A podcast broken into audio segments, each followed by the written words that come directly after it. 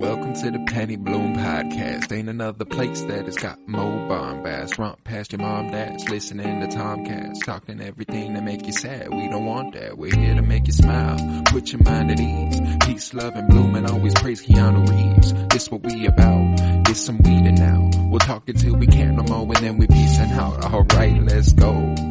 Penny Bloom Podcast. It's the Penny Bloom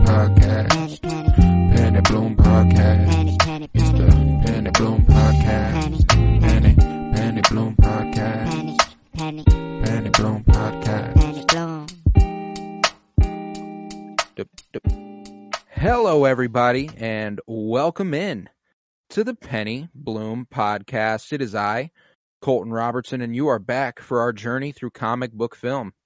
This week marks a very special one to me Batman Mask of the Phantasm, and I'm excited to be joined by Joseph George. What's up, homie?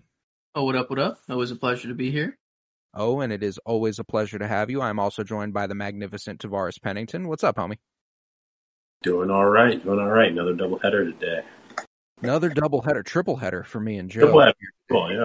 Yes, yeah, we, Mhm. we went hard today, but uh, and we are also joined by another guest for this project. Very happy to have him here, a new friend of the pod, Matt from Yubcast. How you doing, man? Doing great. Thanks for having me. Of course, of course. I was uh very excited to get you get your message on Twitter whenever I put out the open call for this. Uh, obviously, the Yubcast. Tell tell us a little bit about your your your podcast and what drew you to Mask of the Phantasm as the the movie of choice. Sure. So Yubcast is, um, well, as we say at the beginning of every episode, we are your Star Wars cartoon podcast, and so we're just a couple of middle-aged guys who are going back through and watching all of the animated Lucasfilm um, episodes, going back to the '80s or going back to the '70s actually, and uh, giving them sort of a satirical view. Um, it is a not G-rated show, but we we we went back through and watched all of Droids and Ewoks, and which were the 1985-1986 um, cartoons. We watched the cartoon short from the um, holiday special from the 70s, and um, now we're going through all of the more recent animation things. So when you put the call out, and I saw that Batman, I think we can probably talk about this when we're doing the review stuff, but um, Batman animated series is a Warner Brothers property, obviously, and this is a movie that is in the continuity of that cartoon um, show that ran from '92 to '95. Um, the writer, the head, the lead writer of that show in this movie was uh, Paul Dini, Mm. and Paul Dini was the writer on Droids and Ewoks with Nelvana, and so he sort of wasn't Droids and Ewoks weren't his first um, work, but it was early work for him. And I like to believe that without his work with Lucasfilm, he wouldn't have been picked up by Warner Brothers, and Batman Yeah. might not have happened. Yeah, no kidding. Wow, I did I didn't know that. I uh when you alluded to a uh Star Wars animation crossover or Star Wars crossover with this, obviously my mind went to Mark Hamill voicing Right, voicing The the, Joker. uh, yeah, pretty pretty classic there. I didn't know that about Paul Dini. That's pretty awesome. I'm always uh I'm always fascinated by the little little bits of trivia that our guests have brought on so far. They're usually bringing more than more than we do to the podcast trivia wise. So I'm already I'm already digging that. But uh, I'm glad to hear it. Uh, over we're talking Batman Mask of Phantasm today. Let me uh, lay the groundwork for the folks so everybody can uh, get get nice and acquainted. We got this movie released on Christmas of 1993. It was uh, directed by Bruce Timm with several different sequence directors and Kevin Altieri, Boyd Kirkland, Frank Paur, and Dan Riba. And it was written by Paul Dini along with Martin Pasko, Michael Reaves, and Alan Burnett, with uh, cre- characters created by Bob Kane. Uh, so, like we usually do, we'll start with our guests. Matt, how are you feeling about this movie overall? I don't know what your guys' ages are, but um, I'm in my early 40s, and when this was when this was coming out in real time in the 90s, I was like a preteen teenager, Mm. and my brother and I um, loved this TV show. And um, when I had kids, he sent my son, and he made it very clear when he did this. This is my younger brother. He sent my son, made it very clear it was a loan, not a gift. The box set to this Oh. um, TV show, so so my kids could watch it. Um, so I this this is um, toxic nostalgia television for me. You know, Mm. um, it's hard for me to not love something like this. Although uh, that being said, watching it a couple times this week, I had a I had multiple laugh out loud, loud moments. Like, really, this is this is a kid show. Like, like what are you Oh, yeah, doing? This, uh, this has this has aged in an interesting way where like some of the story elements in this movie, I'm like, because I'm I'm 22, so I'm a I'm a, I'm a younger younger lad, and I did grow up on the Batman animated series and Justice League cartoons and Justice League Unlimited, and so Kevin Conroy has been my Batman my entire life, and this was a movie I was acquainted with at a very very very young age, but I'm watching it now like ain't no way I got some of the story elements in this movie. Like I'm I'm watching it now like some of this shit's kind of hard to follow and I'm I'm fucking 22, you know? Like ain't ain't no way when I was 5 was I actually like oh, something oh, just expected of kids different back then? Like, or do they just expect kids to be dumber nowadays, where they just you know don't just dumb it down? Like, I don't know, or like, was it because man, this is not really a, a kid's. But that's the thing though, is that like I remember watching these movies and cartoons as a kid, like growing up.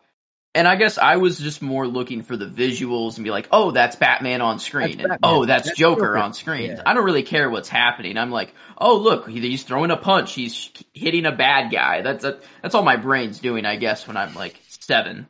So, um, No, I mean my thing is initially that perhaps in the old in the older days they they when you're creating a, a cartoon you want to make it something that everyone in the household can watch because it's not common that you have televisions in every room. So if someone's watching something, everybody's watching it, and they got to have you know the high level that can keep the adults entertained while also keeping the children entertained. And if this is true, then they did it superbly because as we've grown into adulthood, I think uh, oh, new layers of this of this uh, of the show and particularly in the movie, the storyline come to fruition.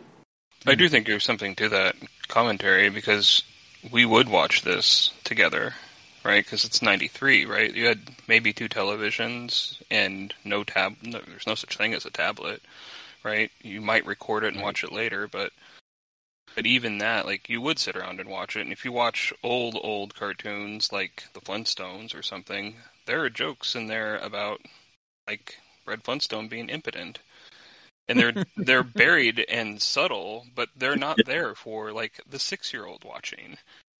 Right? no, 100%. it's there Like, because the parent is sitting there and they want the parent to laugh too. Right.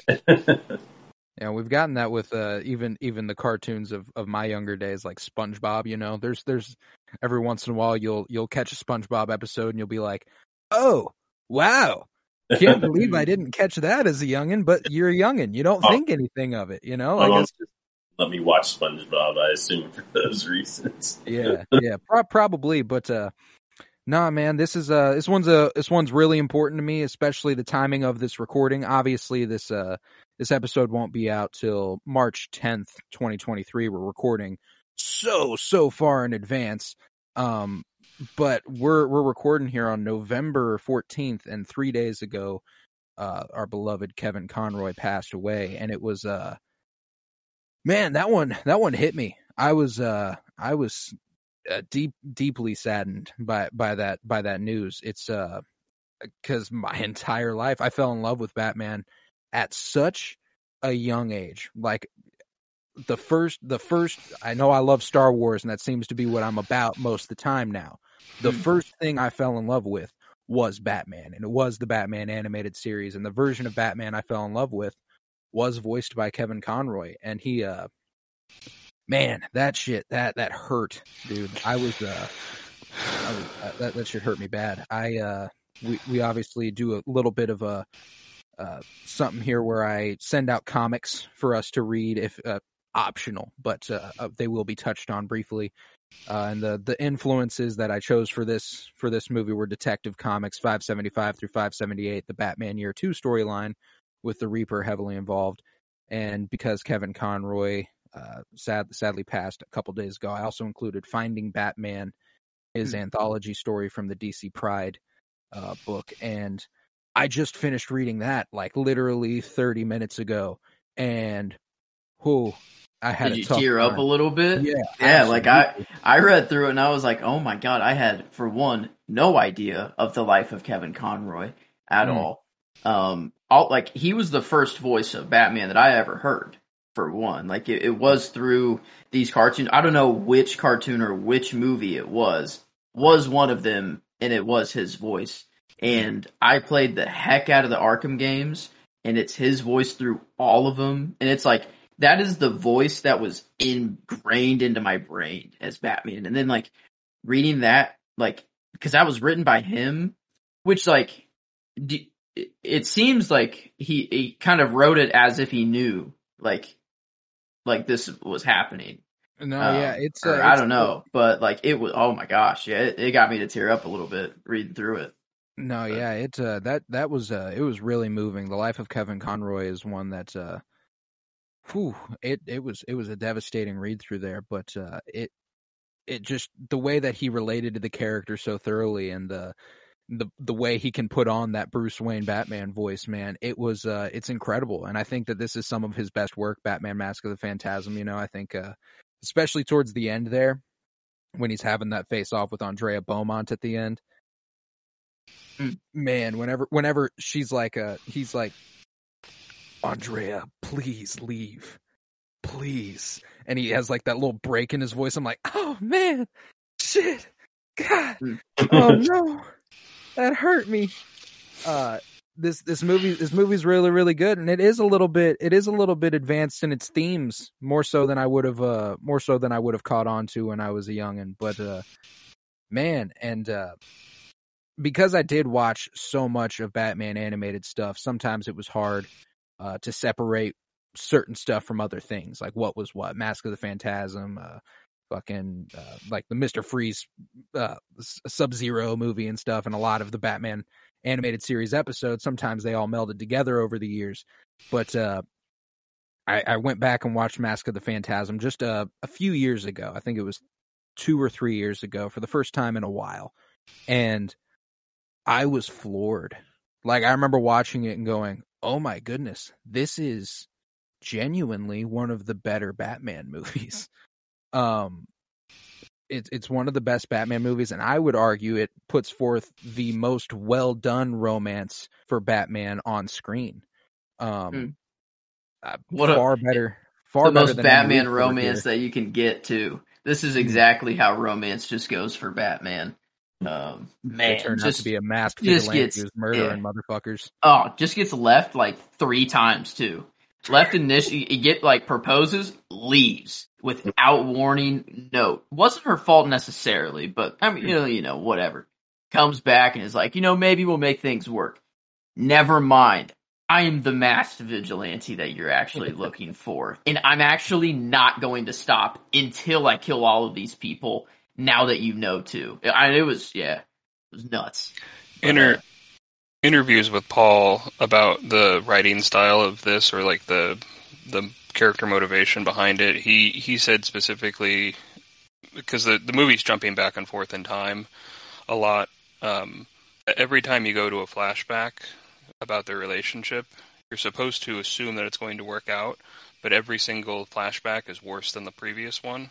Mm. And the consequence to their to their relationship is worse until the until the one where she flees for her life um, to run from the mob and leaves him behind entirely, um, only to re reemerge as the vigilante that he has to fight. No, So- yeah. Yeah. It, and it and it comes through very clearly. Like at the beginning, I'm like, because something I'm not. Obviously, I've grown up with Batman. One thing I know about him is that relationships typically don't work. This this this gets you going in a direction where you're like, oh shit, this might work out for the lad. This might this might go well. And uh, the fact that it is the spot where he proposed that he ultimate that the Batman, uh, you know, uh, imagery comes to him. I think that's a that's a re- that was a really really cool because it's so intrinsically tied. They're not no matter how hard he tries to separate his life from the life he lives as a, a masked vigilante, they're always going to intersect. And uh, Mhm. there's only there's only, he can't do shit about it unless he puts one aside. Man, I I felt or I feel bad for the criminals that night of uh, him getting the note. You know that he had to have not been pulling the punches uh, a little. He had to been putting a little extra oomph behind No. those that night. But uh, man, no, it, was- it was really cool to see the the back and forth and like the the slow creation of the suit. And then, like, you get the the payoff of like seeing Alfred look at it for the first time. He's like, "Oh, oh my God! You turned around, and I didn't, I didn't expect, you know, or I don't know. It was really funny, but another Nah, man, another constant in the Batman movies, just Alfred. Ah, Uh, Alfred, another another yeah. real ass motherfucker in this movie, man. Alfred is always a good, uh, always a good dude, and always trying to get Bruce laid. It's kind of hilarious. always walks in at the perfect time too, and then just does his little oh, Oh, yeah. You couldn't ask. oh, back in the kitchen or whatever. you couldn't ask for a better wingman, except for in Batman '89, whenever he's like, "I might go ahead and bring this woman into the Batcave for no apparent reason." Kind of crazy, kind of out of pocket, but uh, in in general, though, I think that Batman: Mask of the Phantasm uh, has such a, a good opportunity at being regarded at the, as the classic that it is because it really helps form the um, archetypal like understanding of Batman. Like it's able to work within um, the what it is now our kind of the stereotypical portrayal of the character. Um, because Batman, Mask of the Phantasm, and the Batman the Animated Series are doing such a good job at, at establishing and introducing the character that now everyone's trying to essentially scrounge scrounge for a origin story as good, if not better. No, this is this is one hundred percent the best understanding of the character any movie or show has had. I think the Batman animated series and Batman Mask of the Phantasm. Basically, this this version of Batman as as voiced by Kevin Conroy. I don't know he's he's voiced plenty of versions of the character, but uh, it's it. Uh, this also benefits from the fact that you know the animated series doesn't attempt to retell any sort of origin. This is his origin. It is it is like canon to that story. So it's not only just a it's not only just a great standalone movie, it's a fantastic tie-in to a one of the greatest comic book comic book shows of all time. And uh I I I just absolutely love watching it for that reason. Yeah. Can we can we back up to what Rager was talking about with the flashback real quick Yeah. about Alfred seeing the costume for the first time? Absolutely. Um, there's a there was a a thought for a while that's also been written about for an episode of the animated series called Vigil, which would have been a sequel to the flashback portions of this movie, um, produced in the cartoon series, and that's where Alfred tries to push back against Bruce actually becoming Batman. Hmm. and um, you can find the script for it online um, if you if you poke around. But in Vigil, um, Alfred threatens to leave Bruce if he becomes Batman, and then ends up having to save Batman on a on an early early skirmish with some gang members, um, and he prevents Bruce from killing one of them, and sort of establishing the ethics of the Batman character in this continuity. Um, so I recommend if you're if you're a big Batman fan, go find the script for Vigil and read it. I'll I'll have to. That sounds that sounds fucking good. Especially like the story elements you're you're laying out there for me. You kind of get some uh you kind of get some notes of it here in the uh in like the last scene between Alfred and Bruce, which is personally my favorite scene of the movie. We like to look for uh like to look for favorites, favorite character, performance, scenes, uh lines, shots. That scene between Alfred and uh Alfred and Bruce at the end is probably my favorite. That part where he's like uh vengeance is all consuming and i was so, i was worried that it would one day consume you. Uh, it blackens the soul. I always feared that you would become that which you fought against. You walk the edge of that abyss every night but you haven't fallen in and i thank heaven for that. Like uh, that's just such a classic alfred sentiment. It beca- like it's such a defining element to how we perceive these characters and, and like this is how I want these characters to interact. And obviously, I know there will be conflict and and and stories between them, but I want Alfred to have an understanding of Bruce and a concern for Bruce and his well being in a way that he he ultimately trusts him, but he's worried about him, like like a father, you know, like he's like, I I view you as someone I need to protect, even though you protect everyone. You know, like that's that's your goal, but I have to protect you. I really appreciate the concept of the the vigil story, uh, the vigil arc, because it seems like that would help establish some of the stakes to that relationship as well. Because there are plenty of moments I think where at Batman's best when you're when you're reading or watching a story of Batman's, you are most invested when Alfred is on the line, Alfred is implicated somehow, or uh, mm. Batman and Alfred's relationship is somehow implicated. Um, I think that their their dynamic is is crucial to telling the Batman story in a way that in the most recent Batman movie, whenever it's uh, Andy Serkis's Alfred who gets put on the line, like that that moment where he's racing home and he's like, ah, Alfred, Alfred, like I, I've like that's one of the most intense moments in that movie, you know, and it's uh it it really is that relationship that uh, a lot a lot of great Batman stories depend on, you know. Like I think that here in a couple weeks we'll talk Batman and Robin, and I think that without the Alfred storyline, uh, that movie loses a lot of heart. Um, and mm. uh, it it just uh, he's just such a beating heart of the Bat family, and in all in mm-hmm. all stories and all variations in all comics and everything. He's such a a dependable figure, and I think that uh, this movie really, really uh, beats that home for you. It's it's a yeah. Man, I said that from every Batman movie, no matter what, I was on the Alfred train for putting him as my favorite character because Alfred is this steady constant in the Batman universe that is just a gem. But I can't put Alfred for this movie. Um, not just because of Kevin Conroy, but this is literally like a Batman origin and a Batman, a regular Batman movie in one. And I can't, like, I can't just pass up the character development that Batman and Bruce Wayne see in this movie and not say that he's the best character in the movie. Yeah, um, I'm, I'm so, with you. Kevin Conroy is as Bruce Wayne Batman is not only my favorite character in this movie, but also my favorite performance. You know, if Kevin Conroy yeah. wasn't uh, bringing the heat he does as Batman, you know, I'd be tempted to go Andrea Beaumont for a favorite character. She's kind of a I like the complex nature to which she the complex nature she brings to the table. You know, I think that uh, her motivations and stuff are clear as day, and like it's really rewarding on re-watches to view Andrea Beaumont in that light. And because uh, there's that scene where Bruce comes by her place as Batman, and they like have that little back and forth where she's like, uh, "Oh, they're the only person here being controlled by their parents is you," and uh, I was like, "Oh, oh shit!" And then when he leaves, she breaks down crying because she's living the same life, you know, like she. Mm-hmm. I mean, a little different. She killing and shit, but like, uh, they live in the same life. And mm-hmm. uh, right, I absolutely love, I absolutely love that dichotomy that they strike in this movie.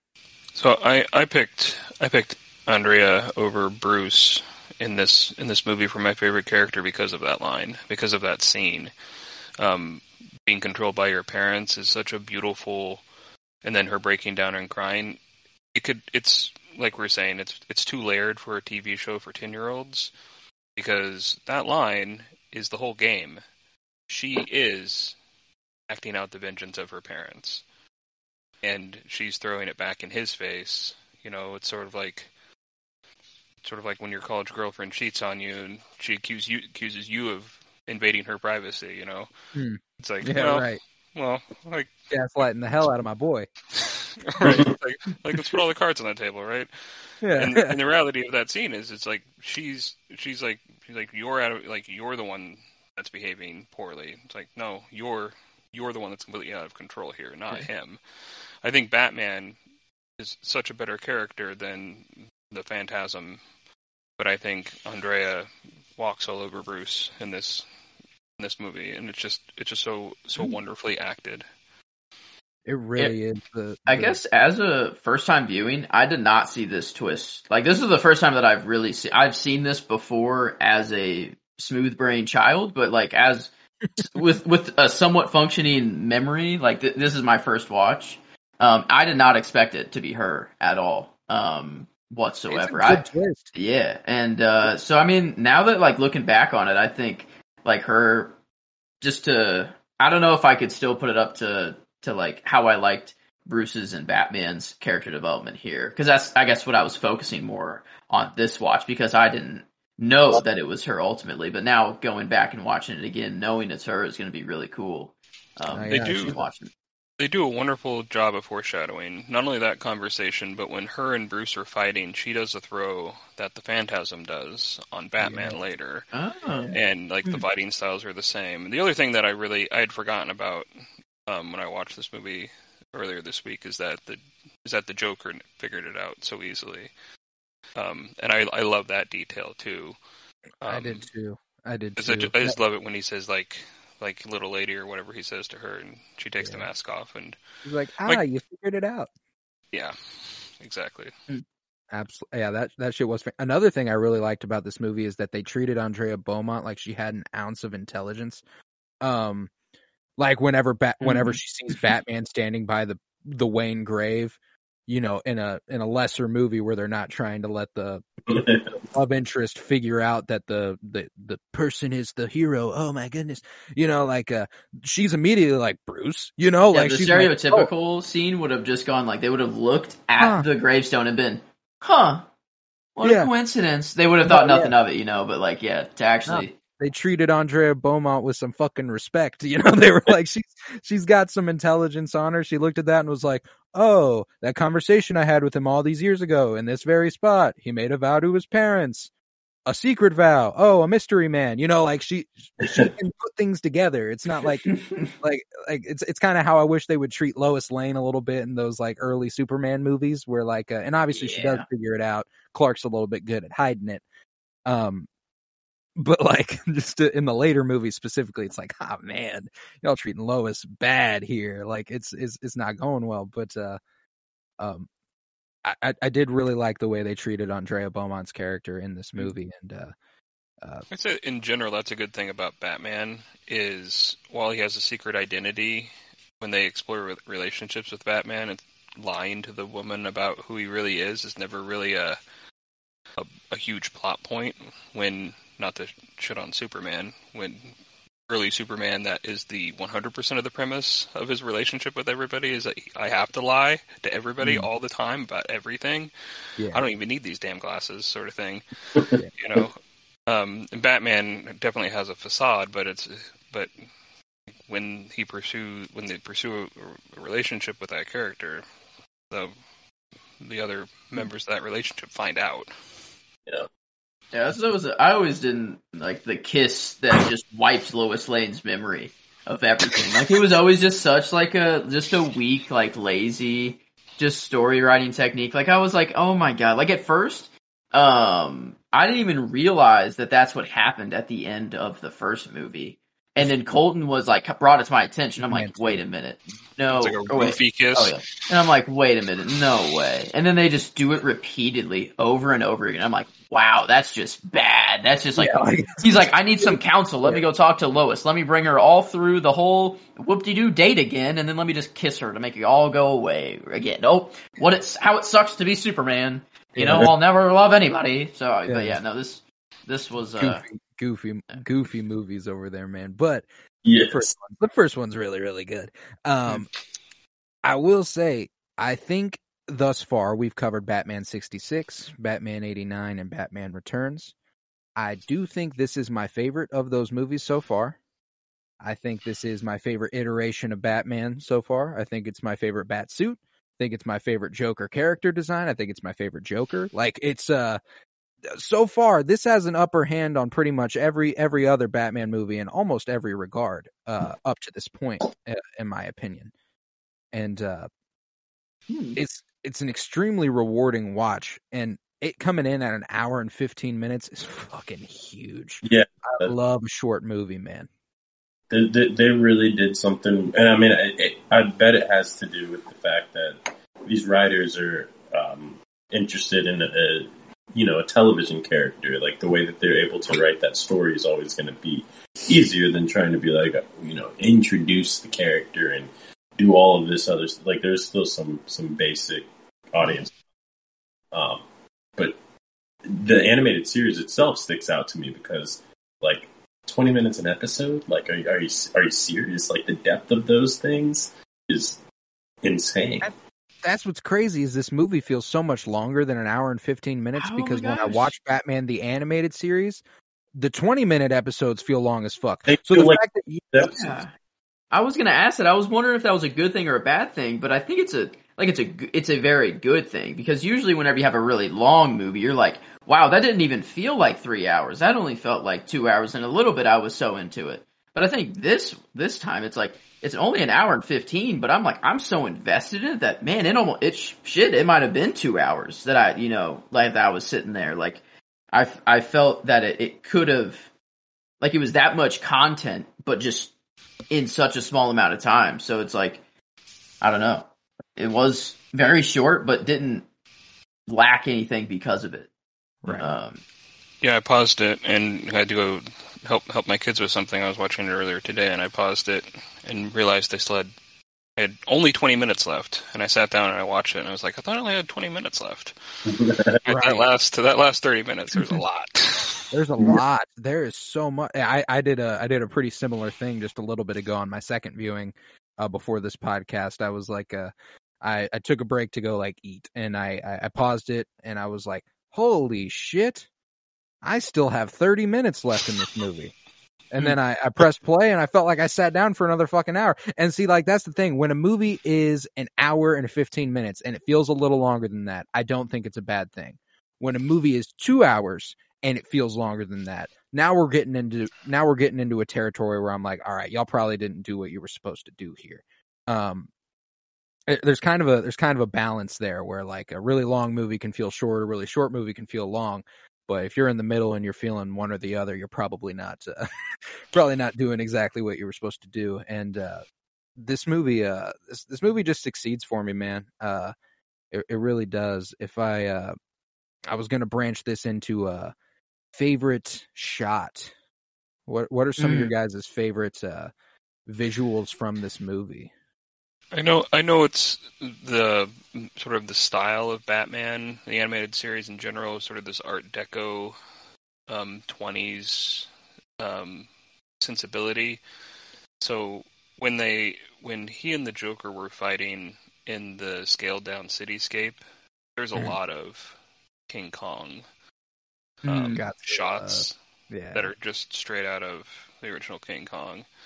And it's hard to not get excited when when something that's already playing with genre plays with genre. Mm. Right? It's like like let's do let's turn this into a monster fight. Right? Yeah. So it might as well have been like a. Godzilla movie at that point for that like yeah, when for that those uh, when the little drones come through and they slice they slice up at Bruce and stuff. I, I loved that shit. Uh, but uh, I also loved that like that. Not only is that like, uh, yeah, we're gonna play with it like it's a monster movie for a little bit, but also it's like the visual of Batman and Joker fighting each other and destroying a lot of Gotham in the process. Um, I thought that, I thought that was kind of interesting to show that like just how much damage these two can do if they keep coming after each other.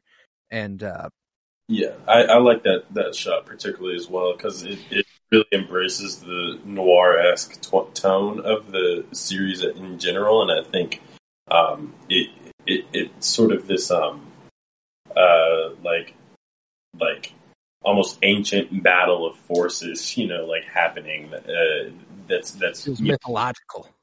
uh-huh. Mm. Yeah, yeah, and it's it's it's being cast through these characters, but it's something that precedes and exceeds them.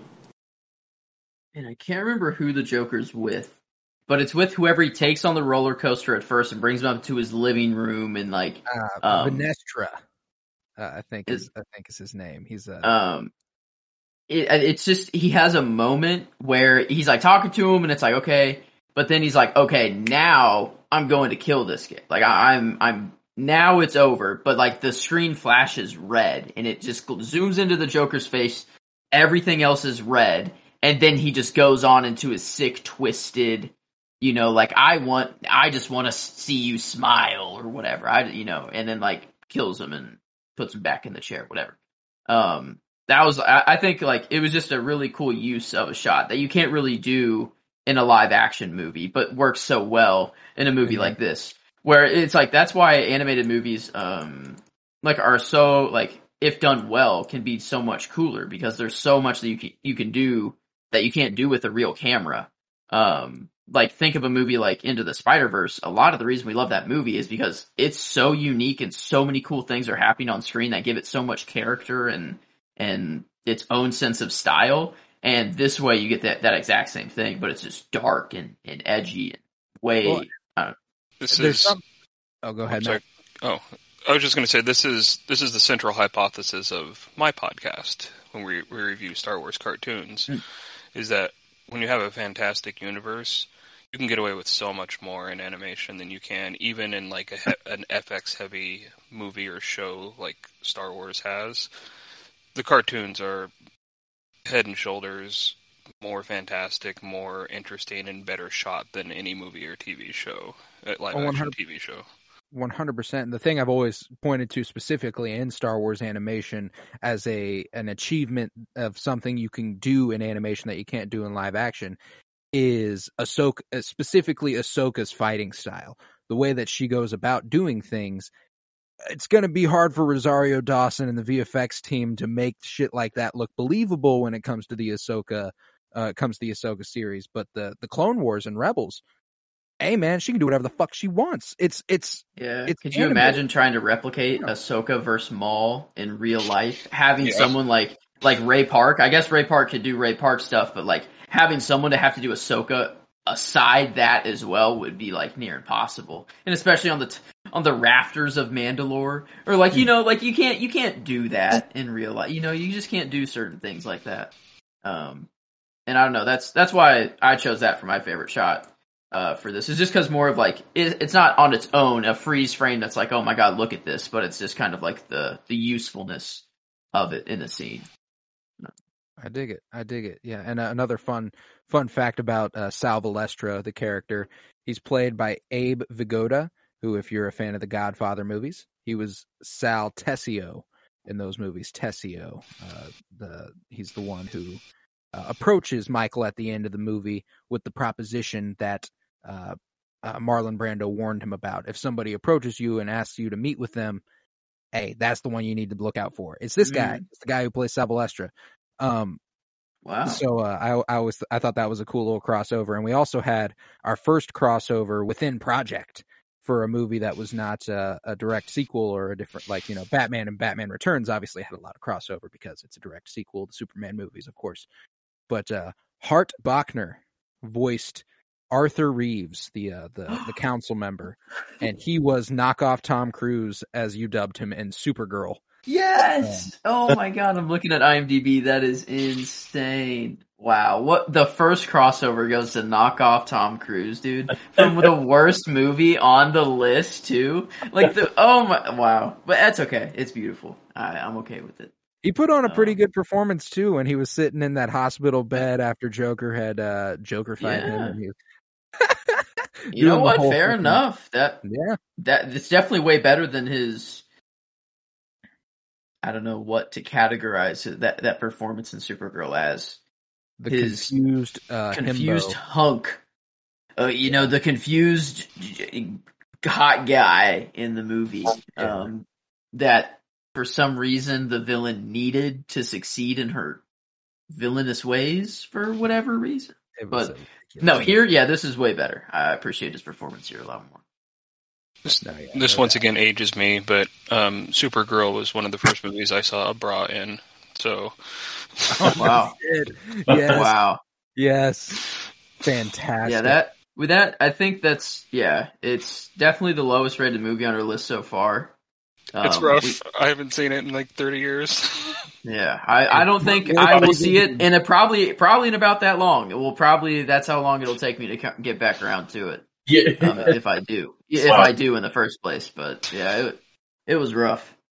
Yeah, it was a, it was an interesting viewing to be sure, but uh, uh, to build on the favorite shots, I'm gonna go with uh, just uh, one that stylized was just so beautifully stylized. You know, I my gut wanted to go with the uh, the classic shot of the silhouetted Batman about to put on the mask for the first time. He's holding it in his hands. He's looking down at it. He's uh, silhouetted with the Mm. light shining over his back. I love the way that looks. but I think I am going to go with Batman approaching the uh, Wayne grave uh, after Phantasma's committed committed the murders and he's going to uh, investigate. Uh, there's just like when the the bat ears go over the like the shadow of him goes over the Wayne name and stuff. Like, oof, I love the Hmm. way that looks, man. It's a it's a it's a gorgeous shot and the way this animation is stylized it it works so perfectly and i like the way it evolves a little bit like the, the more on close-ups you are like another one of my favorite shots was uh when he's looking through the binoculars at uh at uh andrea and arthur at their dinner date and it like zooms in on his eyes and then you can see in the uh in the lenses what looks more like the uh like the title cards from the batman animated series and sort of that style and uh I really, really, really liked that. That was another really cool shot. But uh Hmm. yeah, this movie visually is just it's fucking brilliant. Another one of my favorite shots from that sequence uh Matt chose earlier uh was when Joker had the building over his face and it was and he was just kind of like following him around and he was like looking at him through the through the windows and stuff like God, man, this this movie's just fun to look at, and it's uh it's a it's a fun watch, and because of that, I know that's why I liked it when I was a little kid there's just so much more reason to like it now. Um, now that I have uh, a little bit more critical thought uh, ability. Yeah, yeah. Yeah, I think you, uh, you got a favorite shot?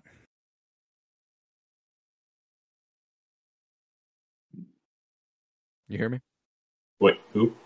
You, you. oh, uh, yeah. I think I think I'm gonna go with the um the shot we were talking about earlier of um. I'm blanking it. It's one I'm blanking as it's coming back to me. Well, we just we were just talking about it. Oh, oh, the oh the monster sequence. I forgot about that. Yes, You yeah. agreed with that. I forgot about that. My bad, homie. My bad. Uh, Um, no, I feel you. I feel you. Um, but yeah, how many? How, uh, do we got any more favorites to hand hand out? What do we uh What do we got to go over? I guess uh the line. Um, I think we've given everything but our line. Um, and my line, I had to give Alfred something, and that's where I gave him my line.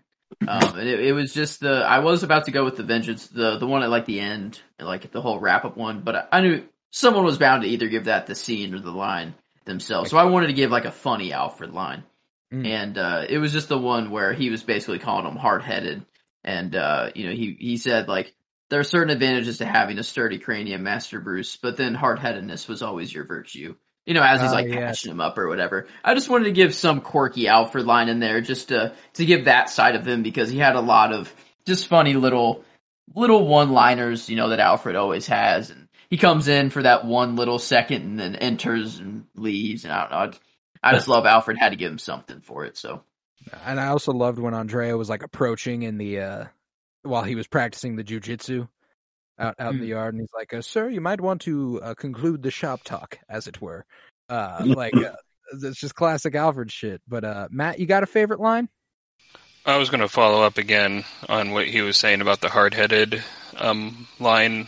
Um, Paul Paul Dini later wrote a, story called "Dark Knight: A True Batman Story" about um, an assault he suffered, Hmm. um, a mugging where where he was um, robbed and hit over the head with a club and fractured his skull, and uh, he had to have reconstructive surgery.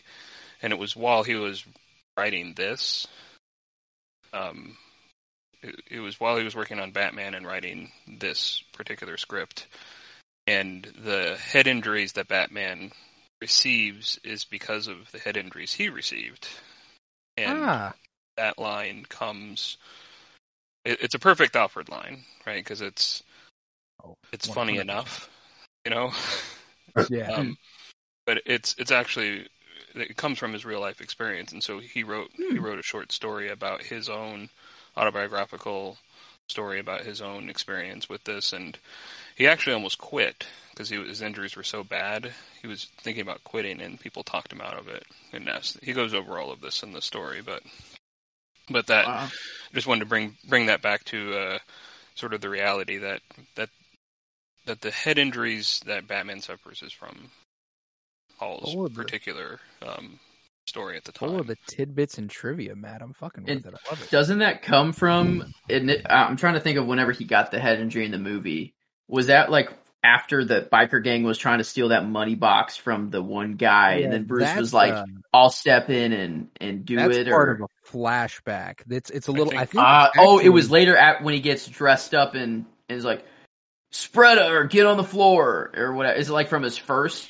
The out- the tried head injury, be a Andrea- the Andrea's head right injury is there. from the is from when he gets blown up in the construction site.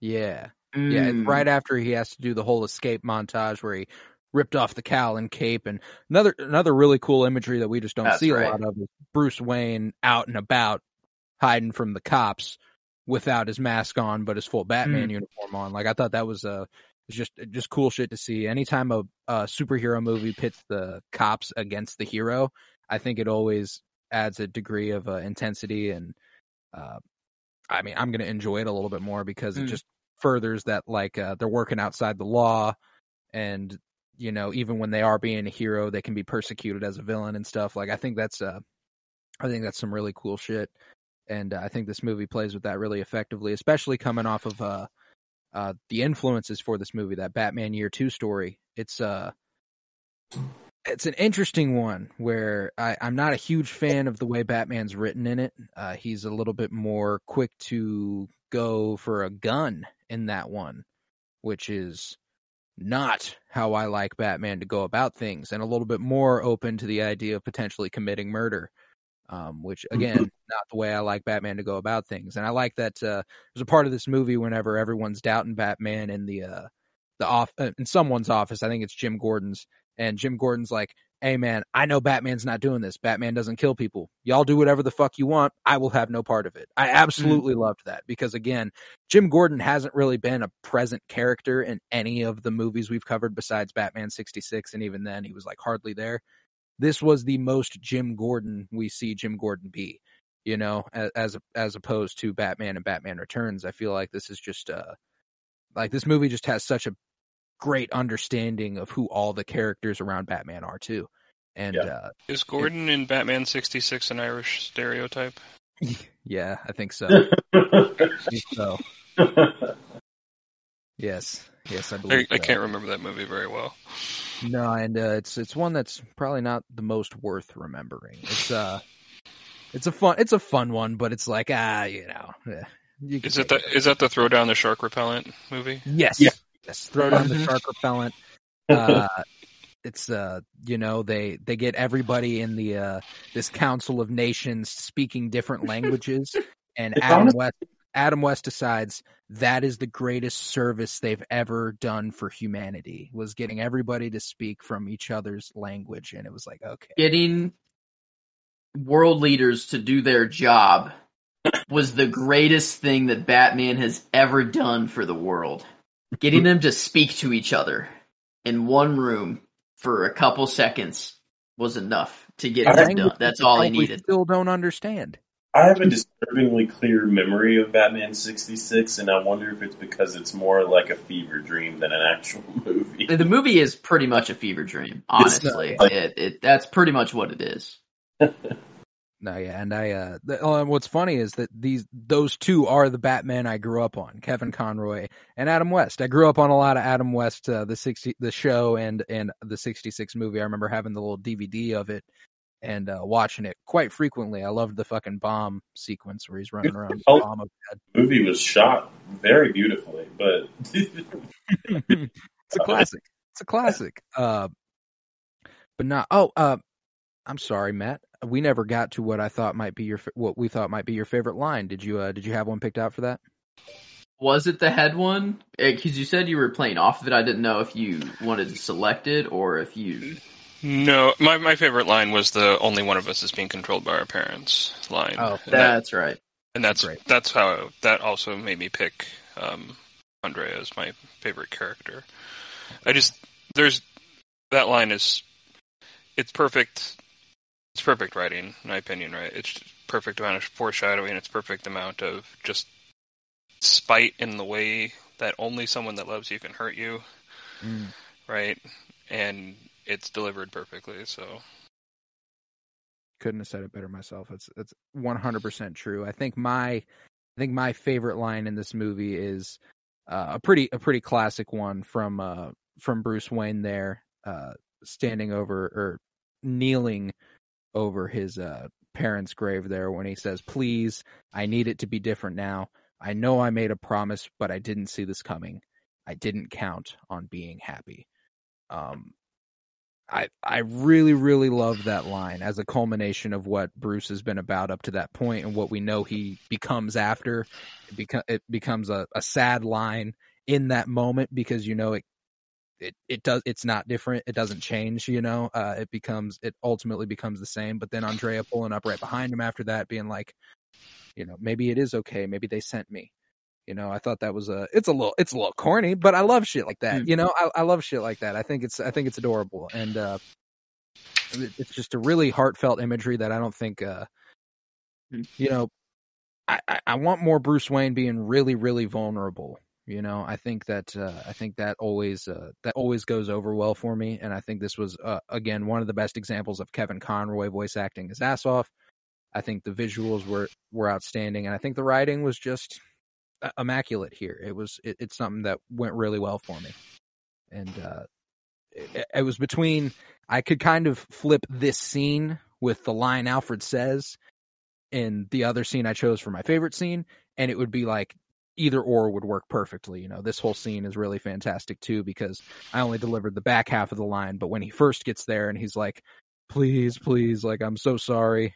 I I I need it to be different." Like it's just so it's so well done, and uh, I uh, I really really enjoy it. But uh, uh, Tavares, how about you? You got a favorite line for us?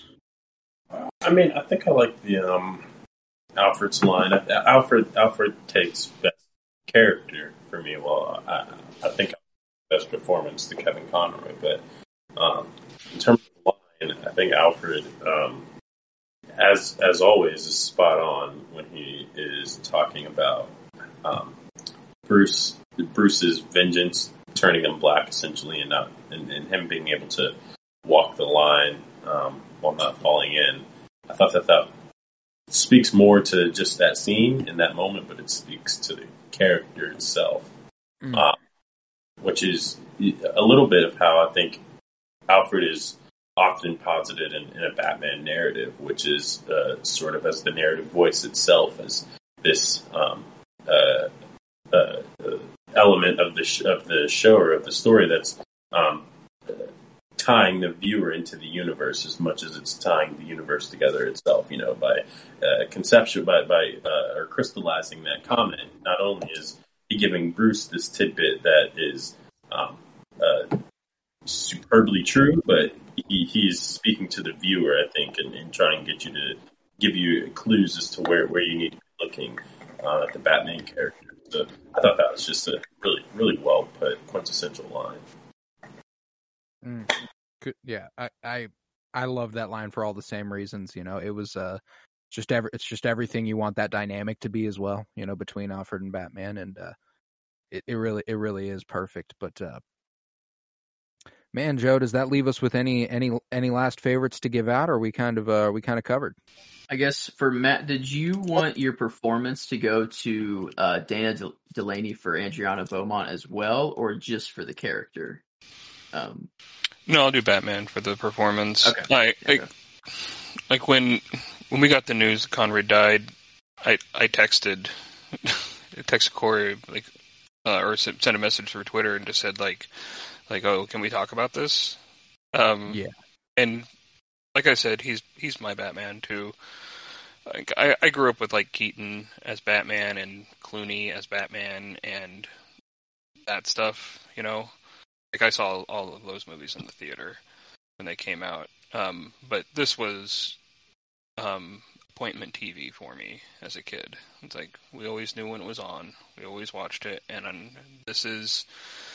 And I was talking with with the other host of my podcast, uh, Yubcast. His name's Jamie. Um, and I was like, this this show is up there for me with Gargoyles for like '90s cartoons. It's it's it's incredibly good, and like he he deserves um, all the praise he's getting right now, and it's a shame that he died so young. Um, Yeah. 66 is young. I'm in. Yes. I'm in the medical field. 66 is young. So Absolutely, absolutely. Yeah, that shit was that was heartbreaking. I uh, it, it, because I I hadn't been keeping up with any of the any of the news around him. It was it was so it was so sudden. You know, like I didn't uh, I didn't know he was going through a short battle. I didn't know he was having a battle with cancer or anything. I uh, I just looked at my me and Joseph were actually recording a little thing for the Patreon. Uh, and I, I looked down at my phone for a second, and one of my notifications was Batman animated series actor Kevin Conroy has passed away at age 66 and I like I immediately like I was talking to Joe and I went, "Oh fuck." Like I I just I had a tough time just holding it together in that moment. I went that night I watched Mask of Phantasm. I watched a bunch of Batman the animated series. I was like I I can't think of any anything else to do. I wouldn't I wouldn't want to watch anything else tonight, you know. It wouldn't uh wouldn't have felt right and uh he deserved he deserved all the flowers he's getting. He's absolutely fantastic uh, role model for so, for so many people and a fantastic talent that meant so much to so many. yeah, there uh, celebrity deaths don't usually impact me very much. Um, Carrie Fisher dying hurt hit me really Ooh. hard because you know I'm a kid from the '80s, right? And Right. just love Star Wars, obviously. And then yeah, Conroy was the other one, and it, I just thought it was like such a weird coincidence. it was me, yeah. crazy timing. It's like Crazy it's like. I'm I'm for the first time in years going back to this material, literally this week. And I looked down at my phone and it says Batman actor died, and I opened up the story and I was like, oh shit, it's, It's No, it's somehow the our Batman. So we have a lot of weird coincidences that line up with our podcast for some reason. Um, and sometimes it's it's bad and it lines up with some deaths. Other times we start a movie revolution and it turns out that that movie starts gaining hype out of nowhere and like we we, we catch up. It's so strange uh, the No, yeah, patterns that uh, we have our- here. But Our Um, Goodfellas episode came out like six days before Ray Liotta died, and it was like, yeah, it was like, yo, what the fuck? No, Like we no, recorded Avatar whenever they announced Avatar 2 and then it's slotted to release like the week after the movie actually releases or something like it's something crazy like that. Like I don't know, there's a lot of just lot really coinc- strange and it'll and these coincidences will happen when we record as much as we do. We tend to we, we tend Sure. to get on the we tend to get on the recordings quite a bit. But uh yeah, this one this one hurt, man. I uh Hmm. I didn't uh I didn't think that I'd be eulogizing Kevin Conroy at all when we when we were coming here to talk about Mask of Phantasm. That was uh that was something I was just not not looking forward to and didn't think I would have to do. And man, I uh I it, it really sucks. It really sucks that I, that that's something that we're doing today. But uh, he deserves he deserves all the flowers he's getting. Kevin Conroy, absolutely a fantastic talent, and I have no doubt he was my favorite performance. Is that kind of a clean sweep across the board for favorite performance? It was indeed a clean sweep. Uh, me and you gave him the character, um, and then uh, would just be Alfred, and, and luckily Alfred got a, a character nod somewhere in there from from Tavares, so that's good. Uh, then he'll we get got a, he'll get uh, a favorite character not every every Batman yeah, movie. so that that's good. At least at least we got the constant covered. Um, so my theory still holds true. So it's it's okay. Um, yeah, I think we got everything covered now.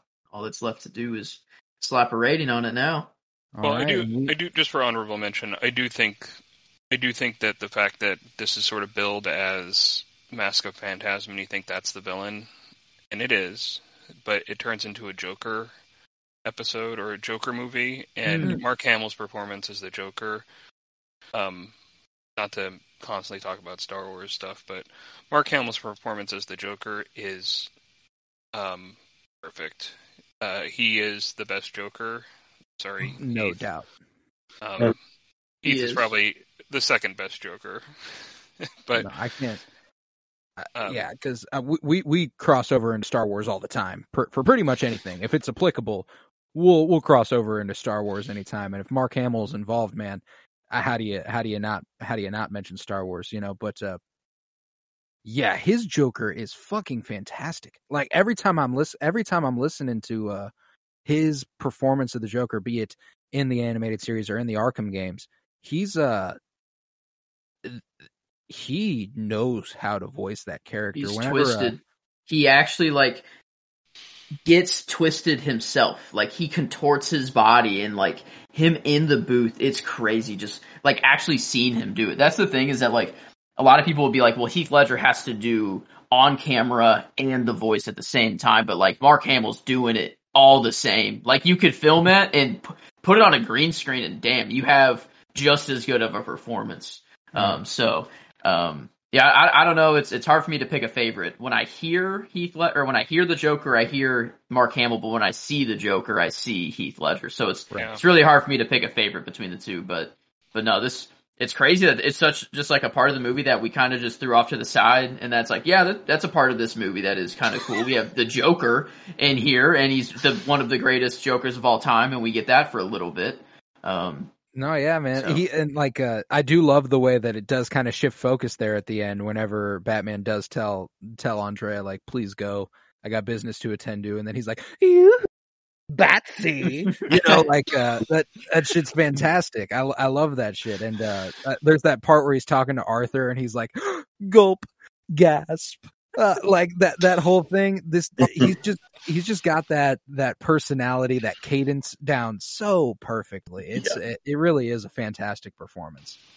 Last piece of Star Wars trivia: when the Stepford wide wife robot assassin thing dies, the the sound effect is the Millennium Falcon failing to initiate i its thought this, I, hyperdrive. okay i'm so glad you said that because like when he comes out and like shoots all the when he shoots all the the the robots that are like dancing and singing that song you hear the Yep. Yep, yeah they're, they're using that sound. They're using that sound for the animatronics in the in the park. that's awesome. fuck yes i'm so That's glad you just pointed awesome. that out i completely forgot about it ah that's so good um it's always going to bring it back to star wars here on the penny bloom pod. We always are. It's it's Oh. just it's where the heart lies. It's where the heart lies. Uh but i do believe that will bring us to the rating section of the podcast. And uh Matt, I know I sent you the document that kind of breaks down how we do the rating, but something I didn't include in that is that we typically allow our guest to do their own rating outside of what uh, what me and Joe and Tavares end up coming to because we've become sort of of one mind on a lot of things.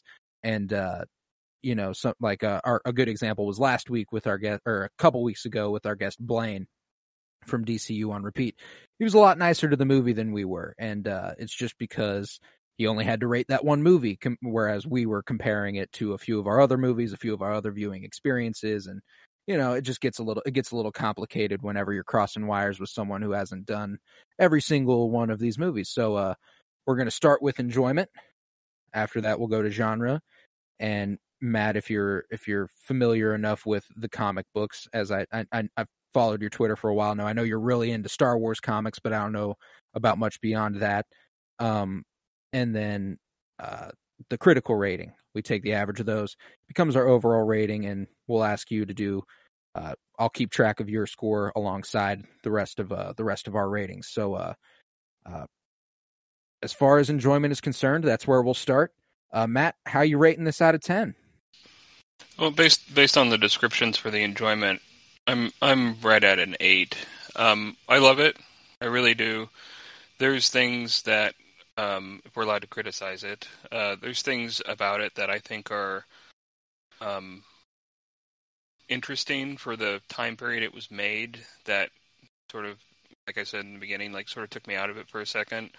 One, the guy that worked, there's a guy that worked on this as a producer um, or producer director. His name is Eric Rand- Randomsky, um, and he's really known for Scooby Doo. And Movie? there's times in this movie where it looks like shots from a Scooby Doo cartoon. That's honestly true. Like Mhm. whenever it's in the graveyard and the smoke puffs, like oh, it's totally true. Wow, I didn't even think. It's just it's everywhere. It's Right. it's the gr- Scooby Doo is the greatest just movie of all time. Scooby Doo. It can't be beaten. It can't. It can't. It's uh, it's it's It's the all-time true record. inspiration of all. It's, it's from from Scooby Doo. All things are born, Mhm. um, From Include, Scooby. inc- including this. including this. Uh, no, nothing is excluded. Every Perfect. single thing. The other, Um, the other, the other piece of criticism I'll give this movie. Um, I know it's fantastic realism. That's sort of Batman's bread and like butter. willing suspension of disbel- disbelief. Um, but once you find out that she's the mask, um, she transports around the scenes through puffs of smoke, and it's not really explained if she. It almost feels like she has a magical power. Yeah, she does that thing where she like pushes her hand out and it like comes out of her hand, but it's like, Yeah. where the fuck is that They're coming? underground. It's all exploding, and Joker was like, "Wow, this is the only chance we had out of here, and now we're done." And then she just puffs away, and then they both live somehow. And Batman's the one who has to stay in there, exploding, and then falls down into the sewer. That was the only part of the movie where I was like, "Okay, come on, what the heck was that?" That was a little lazy there. Like, it gets it gets very when you introduce something like that to a plot, it gets it gives you an opportunity to Deus Ex Machina the shit out of your character, and that's Yes. exactly what they did. They pulled a ripcord and and got to the closing credits, right? And this is a movie I like. I'll be super clear about that. And we do this on our show all the time. We rip apart these cartoons, um, the Star Wars cartoons, but we love them, right? Right. But this is like the difference between like a, a good movie and a great movie is these differences, right? There's when there when she starts transporting around in clouds of smoke, I'm like, all right, like like you, you running out of budget or something. Like, like what's the real problem? You had to stick to a 75 minute runtime. Um, yeah, right. Right. yeah. something something like that. But um, I really liked it, so I'll, I'll give it an eight. Um, No, yeah, and I, I, I almost do agree that this movie almost is better if she does die there.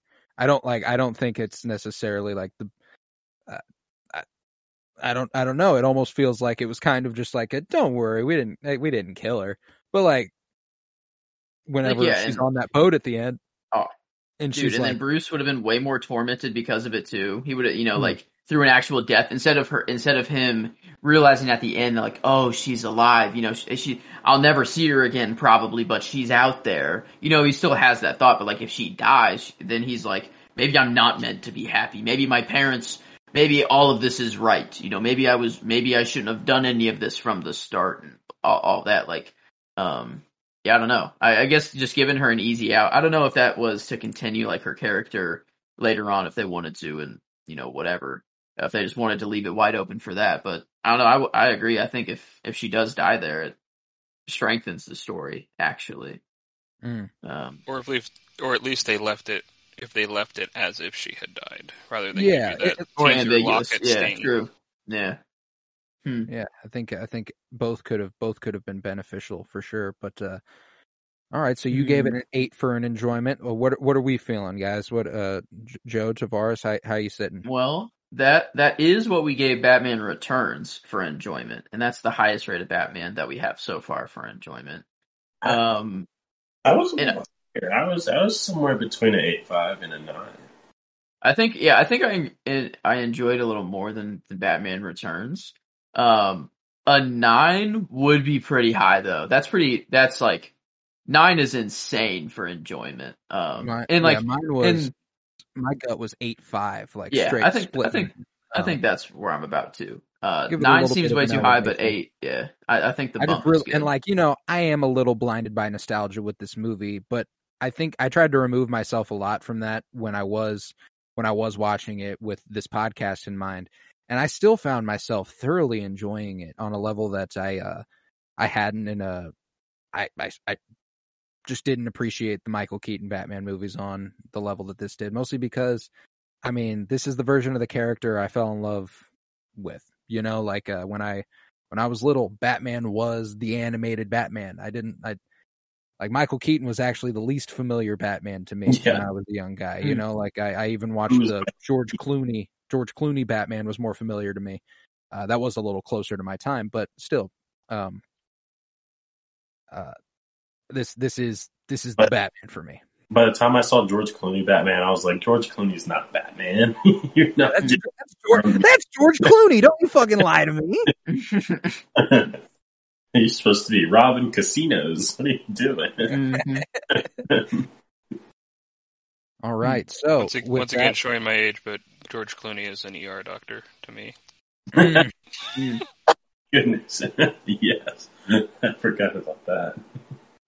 Oh man, oh man. But all right, we came down at an eight five for an enjoyment, and uh, that'll take us to the genre rating. And this one, since they're all superhero genre, we kind of try to break it up a little bit more. And I think that uh, I, I I don't really know where to take this one Does beyond. animated work into the genre? Like, do we are we judging it on how well of an animated movie it was, or I just I the drama? especially consider like considering the uh, the animation itself has to be considered as a part of the genre. I think like if Yeah, if I a movie- guess it's the, like the camera poorly work, the it's the same thing. The camera work, the lighting, the it's all the same, but just in different different brush strokes. Um, Yeah. So okay, I mean, I think like for a Batman, I mean, it has you know ins- inspirations from Scooby Doo, so obviously it can't be too far from a ten. Um, but um, tends but- across the board for anything Scooby Doo related. but no, I mean, like actually, the the villain story was amazing. Uh, that that's a thing that a lot of these movies have been struggling with is landing on the villain side of it. The the hero is is known, and you're like, yeah, you're in for the hero. That's what you buy the ticket for. But the villain side of the story is kind of where they have to hit home, and that's what they have to write and come up with. And a lot of them, it's kind of been weak. But here we got like two villains, three villain stories almost. Even kind of if you want to break like like the characters apart. Um, Mm. so I mean, I think it, it did really really well for the genre, and it was animated beautifully. Um, I mean, I'm I think I'm I'm around an eight five again, if not a nine. Yeah, I'm, Maybe I'm, even I'm leaning, higher. I'm leaning nine. how Um, about how about you, Matt? How you feeling about this genre wise? Yeah, I'm not sure how you want me to how you want me to interpret this. Something like something like Batman the animated series defines a genre, right? It becomes it becomes the archetype that everybody chases, just from the the camera work and the art style and like it's it's beyond noir. It's better noir than noir, right? Yeah. So it's Hmm. in style the art deco the art deco style i have issues with things that happened in the movie but not from a art perspective or oh, from not, uh, absolutely. not. from a genre perspective so it's it's tough because this is the thing people are trying to rip off for the past 20 years right people want their shit to look like this you don't get like a what's the movie the 300 or Oh. sin city if you don't have something like this right this is the start of all of that all of that genre kind of stuff so Okay. and, uh, there might not be a super clear line between all of those movies and this animation, but look at people's resumes. Like people that worked on these on in these Warner Brothers cartoon things ended up going off to do those um, interesting film projects later and um, playing with and overlaying animation and um, overlaying CGI with with humans modulating mm-hmm. humans with CGI and things. That all of those people came from this group.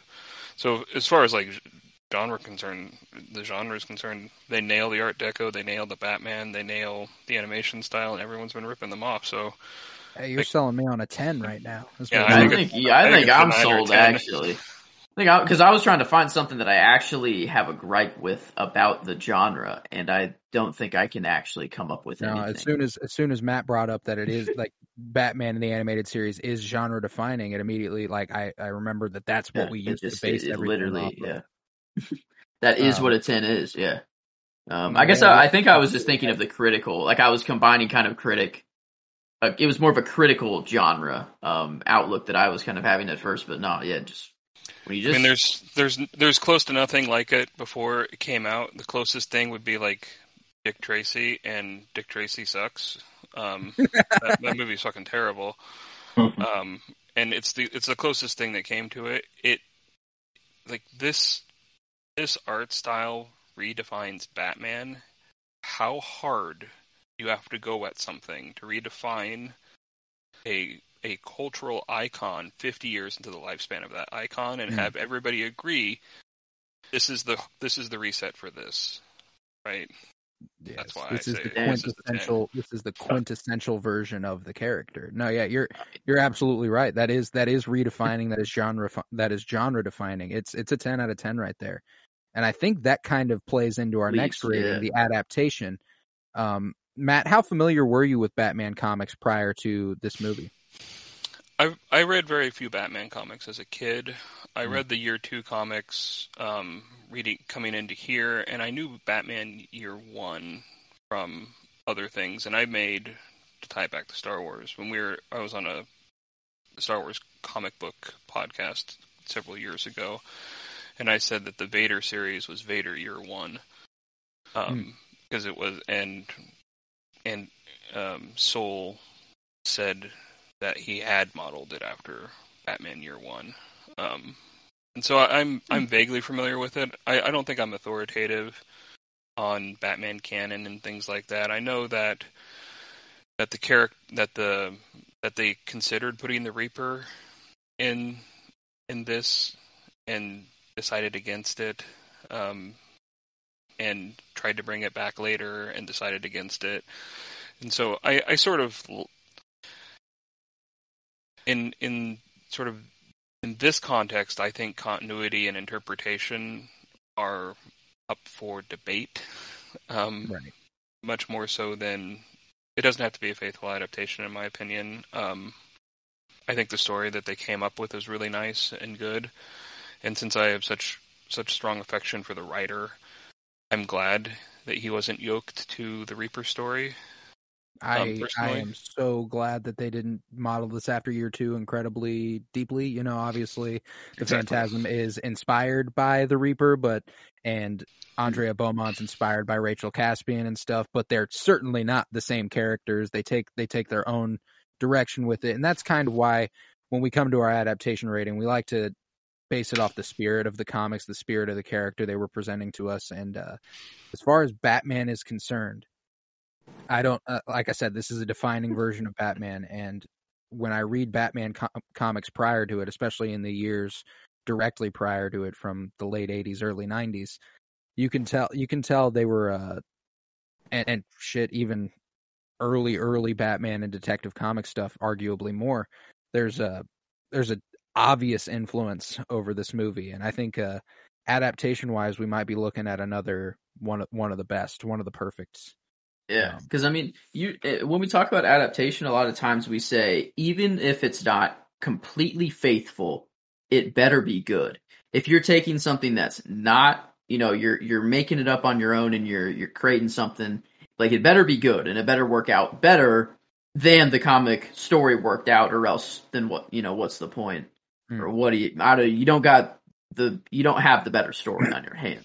right Um, I didn't. So, but I didn't. I didn't really like that they put that floating Martian, that cracked wise in his ear that only he could see. I didn't really get it. Ah, that's, a, ref- yes. that's a reference to Flintstones. Sorry. oh. All right, but adaptation wise, how how you feeling, Joe? How you feeling? I mean, this is like it's kind of in a weird way.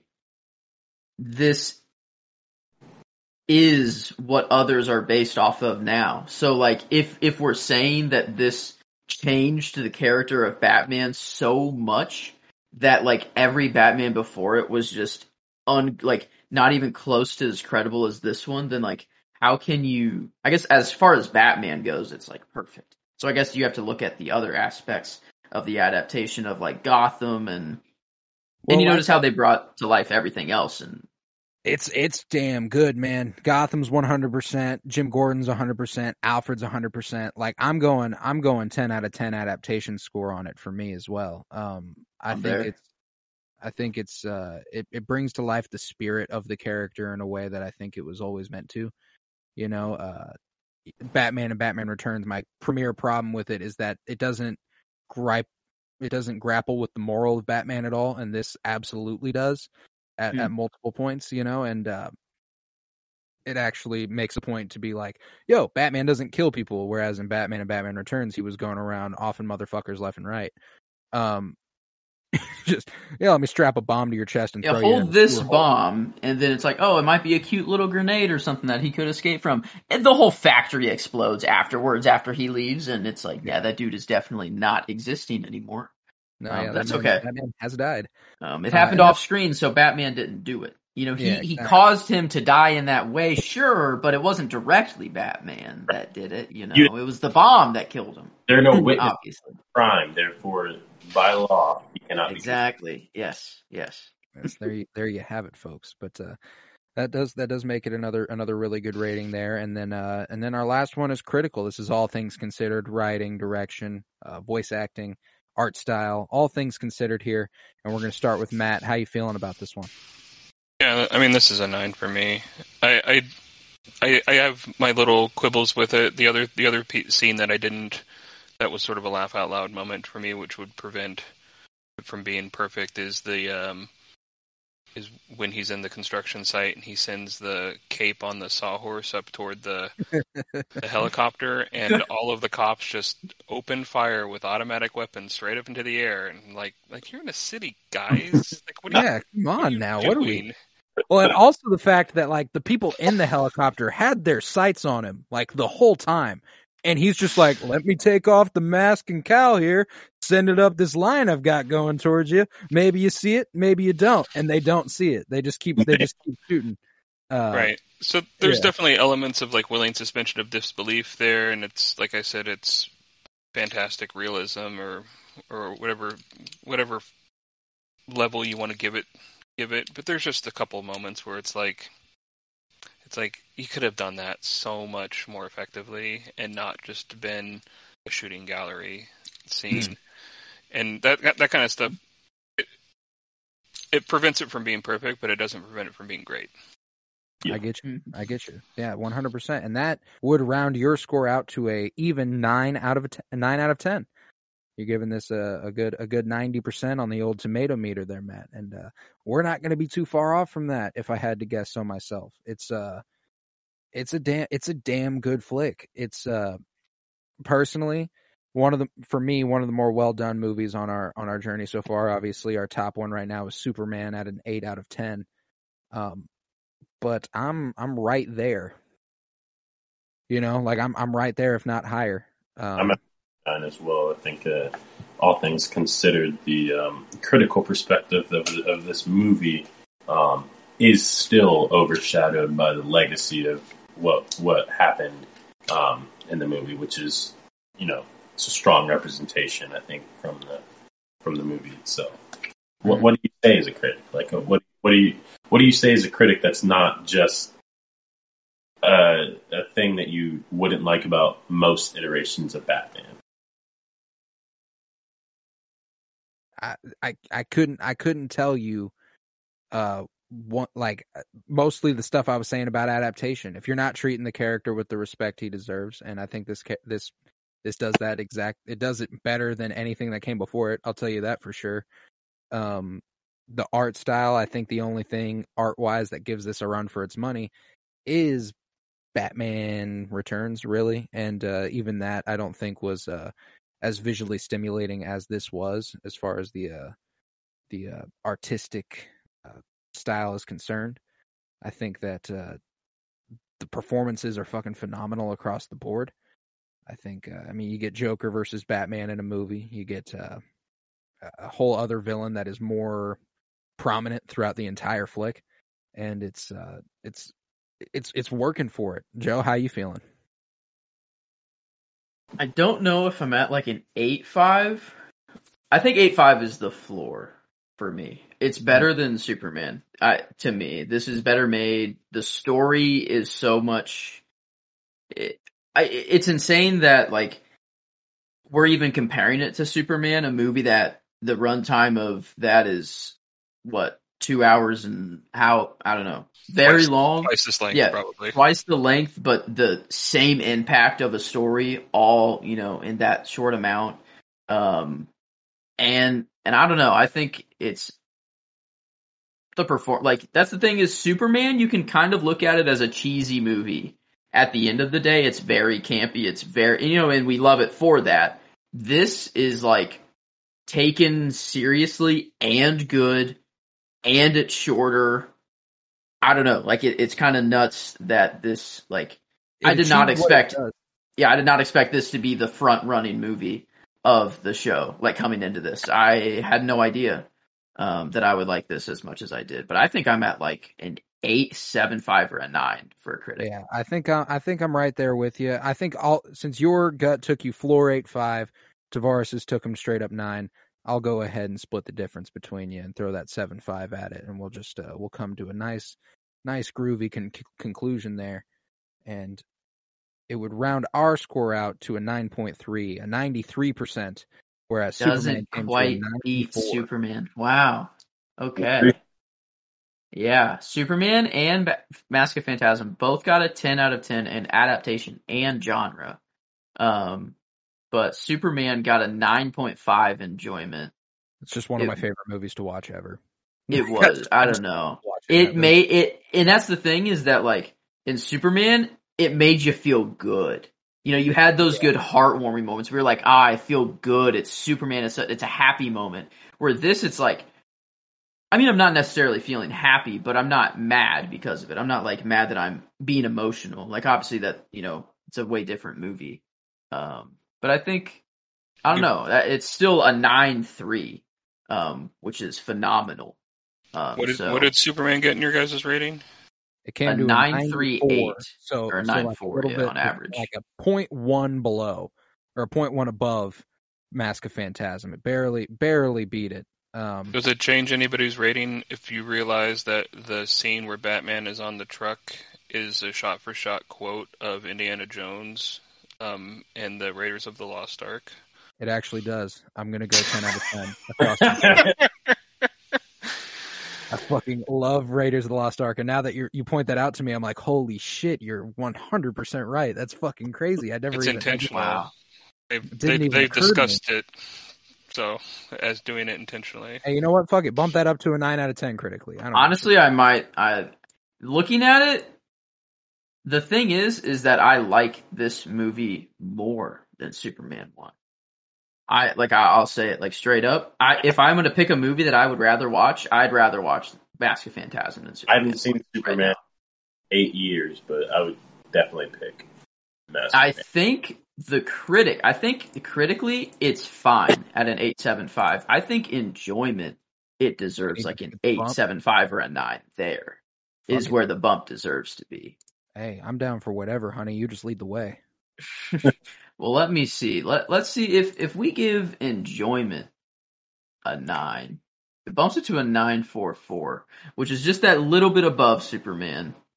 Yeah, they would still it's round barely, out to a 94 percent. Technically tied, which maybe I actually like better because they're different for di- or they're better for different reasons. One, I'm very happy and I'll watch it whenever I want to have a feel good movie. But then if it's like a Halloween night and I want to be, you know, freaking all Batman and noir esque, then yeah, I'm, I'm putting on Mask of Phantasm. It's So rainy outside. I'm feeling moody.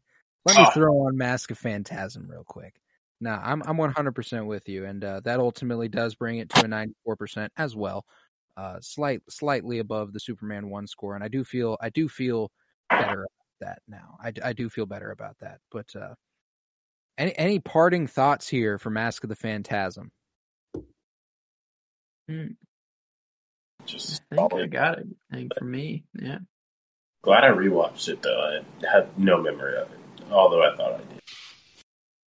Yeah, I guess my my general advice to everybody is don't sleep on animation. Never. Some some of the best stuff out there is animated. Um, and I don't know if you can Mhm. see my posters in the background. That's the Clone Wars Tartakovsky poster. That's Star Wars Visions over there, Mm. which I have mixed feelings about. And then that's um that's Phantom Menace, but it's the Clone Wars poster. Yeah, that, Um, as Don't far as Star animation. Wars animation goes, Clone Wars season seven is like my benchmark for a lot of a lot of animated shows to see if it stacks up well to something I know Hmm. is good, and I knew I know I enjoyed that off immediately off first watch. Um, Yeah, when But- Star Wars, when the Mortis arc came out, and I was like, like, oh, you can do anything you want in animation, Star Wars animation, and get away with it because they made they made a Wizard of Oz story where they like fall asleep and then wake up, and like, did they go or did they not go into They don't remember. the Mm, door, you know, and and see all those like Force deities. It doesn't matter. It doesn't matter if they saw it or not because it's something that they all experience. Anyway, I, I won't rant about Star Wars forever, but Nah. um, just don't sleep animation, everybody, and seek out that stuff too because it's art. It's art, and some of the best Absolutely. the best films in the world are animated. Absolutely. Thank you so much, Matt. And uh, with that, we will conclude this episode of the Penny Bloom podcast. If you would, head to patreon.com slash pennybloom.pod where you'll find over 50 hours of exclusive content, including all sorts of comic book pull lists weekly, Star Wars book reviews, all sorts of them. Bunch, a bunch of content over there. Uh, it, it'll cost you three bucks a month, and uh, all that money is super helpful in making sure I can put this podcast on. It costs me money, and I don't make any off of it.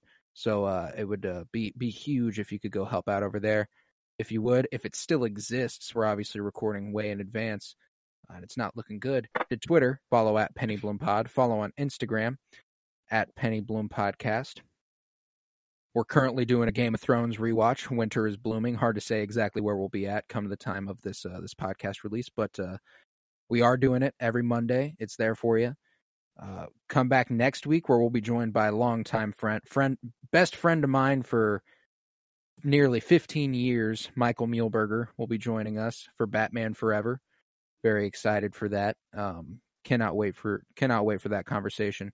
Another Batman flick. We're on a run right now. Bat- Oh, yeah. Batman, Batman 89, Batman Returns, Batman Mask of the Phantasm, Batman Forever, Batman and Robin, and that, that's a stretch of five weeks where it's nothing but Batman, and that's uh, frank, frankly, I'm loving it. I'm loving it. Uh, all right, time for some sign-offs. Uh, Matt, you want to give us one last plug for uh, for where we can get get at you or where you can uh, find your podcast? Sure, we we release our podcast on all the regular podcast apps. You, you can search Yubcast on any of those things, or we're at yubcast.com, um, where we post everything, and um, sometimes I write there about things that bother me in the Star Wars world as well. Um, I'm on Twitter, if that still exists in March, um, at Yubcast, and I'm we have a Facebook page that I don't update and an Instagram account that I don't use, but I probably have to start now. Um, since Yeah, I don't have another plan, man. Twitter was kind of it for me. I'm like, I, I guess I guess I got to do Facebook now. I guess. Um, Something will replace. Who will you know, something will happen. It'll all Honest- equal out somewhere. honestly, I, I got I got very upset because I was like, I'm finally getting good at one of these social media platforms, and then this jackass has to blow it up in front of me. yeah, right, right. Yeah, no, man. I uh, I, I I've been like, I'm finally interacting with people. We've had this Twitter for like three years, and we've we've had 50 followers on it for like two of them. But in this last year, we've gained like 200, and like I've been more interactive with people. I've been so I've been having so much fun there, creating little communities and stuff. And then it's like, ah, well, this might not exist tomorrow. Um, This, this But, is my know- exact Twitter story. This is my exact Twitter story. We we got our Twitter account almost five years ago. We had 60 followers until about 18 months ago, and now we're over 400. Mm. Right, and it's growing, and people are interacting. People are tagging me. They're starting to use the hashtag Star Wars Animation. Right, and like Wikipedia retweeted me the other day, and like Star Wars replied. The Star Wars official account replied to one of our posts about Clone Wars, and I'm like, We're, "This is happening, right?" And now it's Yeah. like, nope, it's not going to be here in a couple months because this guy's going to Yeah. go bankrupt. Nice to know that a billionaire can just decide to have fun one day and accidentally destroy an entire social media company. So, uh, you know, it, things can just happen. You know, I, you know, I guess he's trying to save the world in other aspects, but man, just leave it alone. You know, just just Elon- keep Elon- doing that stuff. Musk tweets out, "I bet I won't buy Twitter for forty four billion. just insane. Just insane. Uh, but thank thank you so much, Matt, again for being here. It was such a pleasure to have you. Hope hope to have you back for maybe a maybe a live action movie, maybe some more animation in the future. You know, not as many theatrical releases on the animated side of things, but who knows? Maybe we start branching into a little bit more of that uh, DCAU eventually, and may, maybe we can have you back. But uh, thank you so much for joining us. No, it was a lot of fun, and if you ever want to talk Star Wars, I'm that's really my ballywick. So, um, Oh, and we we talk some Star Wars, so uh, we we'll we'll see about it for sure. We'll see about it. Uh, this this dome in my background is my one to one replica build of R two. Oh, I have plans to do that too. I just don't have the materials and time yet. Oh, I need to be, I need to have a steady career and actual job first to, to really go into that. I can't wait to do that one day though. Oh my God. Yeah, it was a hmm. pandemic project for me that is still hmm. ongoing. It takes years to build them, but I think the kids and I can finish them this winter. Wonderful. Anyway, sorry to interrupt. Thank no, you. Thank you for absolutely having love me. it. It a lot of absolutely fun. love it. No, No, thank you so much. So so happy to have you. Um, thank you, Joseph George, for being here. Shout out to you, buddy. Oh yeah. Thank you for having me. It's always a pleasure. Oh, and it is always a pleasure to have you. And thank you, the magnificent Tavares Pennington. Of course, another great one in the books. Another great one in the books. I was Colton Robertson, and remember, peace, love, and bloom, and rest in peace, Kevin Conroy.